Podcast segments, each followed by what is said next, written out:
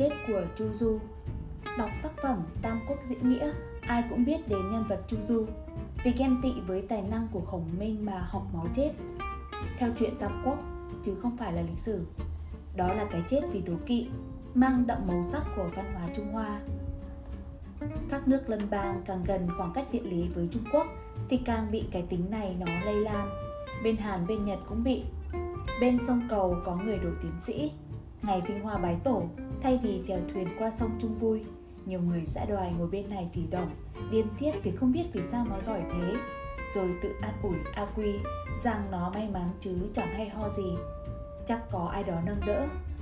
Tóc xõa vai gầy, ăn không ngon, ngủ không yên, chỉ mong nó thất bại hay bị tai nạn bệnh tật ốm đau mà chết quách cho rồi để hà lòng hà dạ thôi thì cũng thông cảm văn hóa tiểu nông ăn sâu quá rồi con gà tức nhau tiếng gáy và cũng vì chút chu du còn sót lại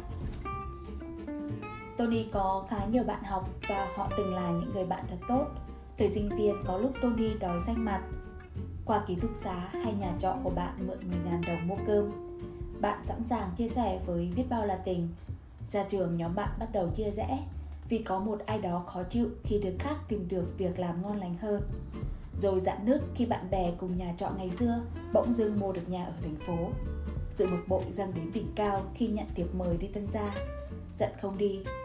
Hay đến nhà mới của người ta, nói vài câu xỉa sói móc méo cho nó suy xẻo chơi. Ngồi lầm bầm, kiểu tức muốn chết mình vẫn còn nhà trọ mà nó đã chung cư cao cấp rồi rồi chấm dứt quan hệ, không rõ tại sao, chỉ thỉnh thoảng nghe đứa bạn bè nói những câu đại loại như, giờ nó thành đạt quá rồi, đâu thèm nhìn mặt tao nếu bạn bè hỏi lâu nay mày có gặp thằng a, con b không khi mạng xã hội ra đời, âm thầm theo dõi ngày đêm, thấy bạn đang tấm hình nhà mới. Hai đêm mất ngủ, ra sân, đá thúng đụng bia, quánh mèo quánh chó, khiến chó mèo tàn tật hết. Thấy bạn post status đi Mỹ du lịch với chồng, nói cái con nhỏ này ăn trúng gì mà may mắn thế, liền mất ngủ ba đêm, nhìn ông chồng nghèo của mình khinh ra mặt. Không bấm like, chỉ đọc, rồi một ngày anh bạn đăng trên đó nói vừa mất việc, thì lòng vui mừng khôn xiết lấy bia ra uống, lần đầu tiên bấm like. Rồi thấy cô bạn post status ly hôn. Ôi, trong lòng vui sướng biết bao, cho chừa cái bữa hôm khoe đi mỹ với ông chồng nha máy. Nhảy vô comment bình luận. Ghi đại loại như, sao vậy bạn ơi? Có cần gì thì mình giúp. Mà trong lòng thì ngược lại, vui sướng, vừa tắm vừa hát vang. Đình nhậu lúc ngà ngà say. Nghe bạn nói, tôi vái ông bà cho ông bầu a rớt máy bay chết cho rồi nhìn ông ấy sở hữu chiếc máy bay riêng mà ngứa mắt quá. Còn ông tỷ phú b, ông đó mà phá sản, tôi mời tiệc ăn mừng. Phụ nữ thành đạt nào cũng bị gán câu, ôi, cái con đó tài năng gì? Nó cặp với ông này ông kia mới được như vậy. Sau này, sự đố kỵ không còn bình thường nữa. Nó đồng nghĩa với cái ác, cái vô lương.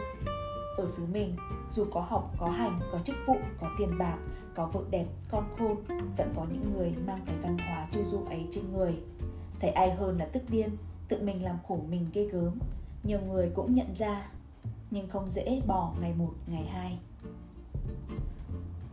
Tony có anh bạn tên X rất thân vì lúc cờ hàn cần gì cũng giúp, nhưng tính canh đua đố kỵ cũng lớn. Không phủ nhận tính canh đua cũng có mặt tích cực, đó là việc giúp mình có động lực để không thua kém bạn bè. Việc thấy Tony nói hai ngoại ngữ lưu loát khiến anh lao vào học như điên mới 5 giờ sáng đã ngồi dạy học từ mới, tối nào cũng đến hai trung tâm để luyện, nên anh nói ngoại ngữ cũng khá tốt. Hồi học chung với anh lớp cao học, trường yêu cầu đọc một cuốn sách và nộp bài khóa luận tốt nghiệp trên cơ sở tham khảo cuốn sách đó. Tony lùng nhà sách mấy bữa không có, mới qua nhà anh mượn đi photocopy. Anh đã làm xong và đã nộp bài, nhưng kiên quyết không cho mượn. Nói chả ai cho mượn sách, dù photo cũng không được, tự đi tìm mà mua điều này khiến Tony không nộp được bài luận văn đúng hạn, ra trường trễ một năm, nhưng anh tưởng không tốt nghiệp được. Có lần, anh nghe cô giáo nói cuối cùng Tony cũng tốt nghiệp được.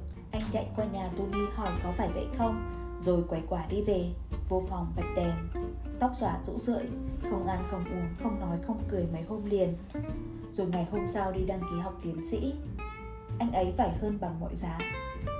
Đấy, Nếu không biết dừng lại Tính canh đua sẽ trở thành tình đố kỵ Rất uổng phí một đời người Vì không làm được nghiệp lớn Cũng mấy lần đi nhậu, bạn nhậu nói mày biết doanh nhân thành đạt ABC không? Nó giờ ạch à. Lúc học chung với tao, rớt lên trượt xuống, ngu lắm mày ạ. À. Chuyện quá khứ là quá khứ, lúc nhỏ người ta có thể học kém nhưng sau này cả quá trình tự đào tạo của họ mình đâu có biết để có được số tiền đó. Người ta phải thức khuya dậy sớm thế nào? Bác tóc tính toán ra sao? Biết bao nhiêu neuron thần kinh sẵn sàng chịu n cái rủi ro? Mình đâu có biết. Để có được giải thưởng nào đó, người ta đã phải hy sinh những thú vui cá nhân, đã phải dùi mài kinh sử, tập luyện quần quật thế nào? Mình cũng đâu có biết. Chỉ thấy thành quả và thay vì cố gắng đạt được, lại sinh ra lòng ken két một cách rất chu du.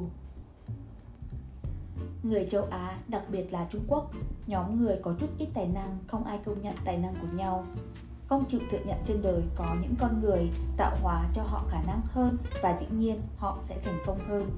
Nhà văn Trung Quốc ít ai đọc tác phẩm của người khác, chỉ say sưa đọc đi đọc lại văn của mình.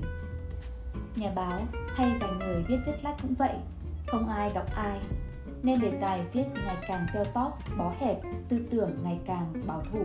Có đọc thì dáng moi móc chê bai, xuyên tạc cho được. Vì không công nhận tài năng của nhau nên khi đồng nghiệp được quốc tế công nhận, họ gần như hóa điên. Phần lớn nhà văn Trung Quốc cho rằng Mạc Ngôn bỏ tiền ra mua giải Nobel, cô lập ông sau khi ông nhận giải, thậm chí gửi đơn thu kiện kêu rút lại giải Nobel của ông ấy.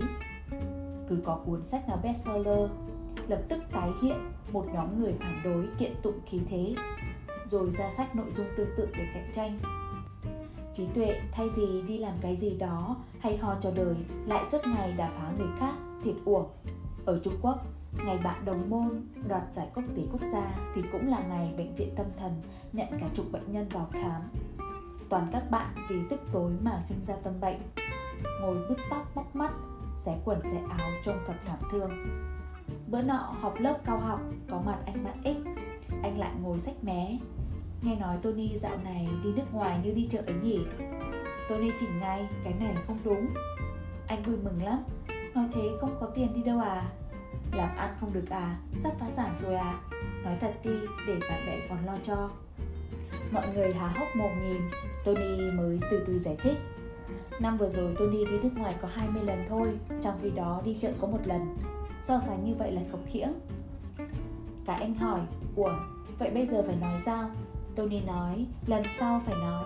Dạo này tony đi nước ngoài như đi siêu thị ấy nhỉ? Vì tony cũng hay đi siêu thị mà.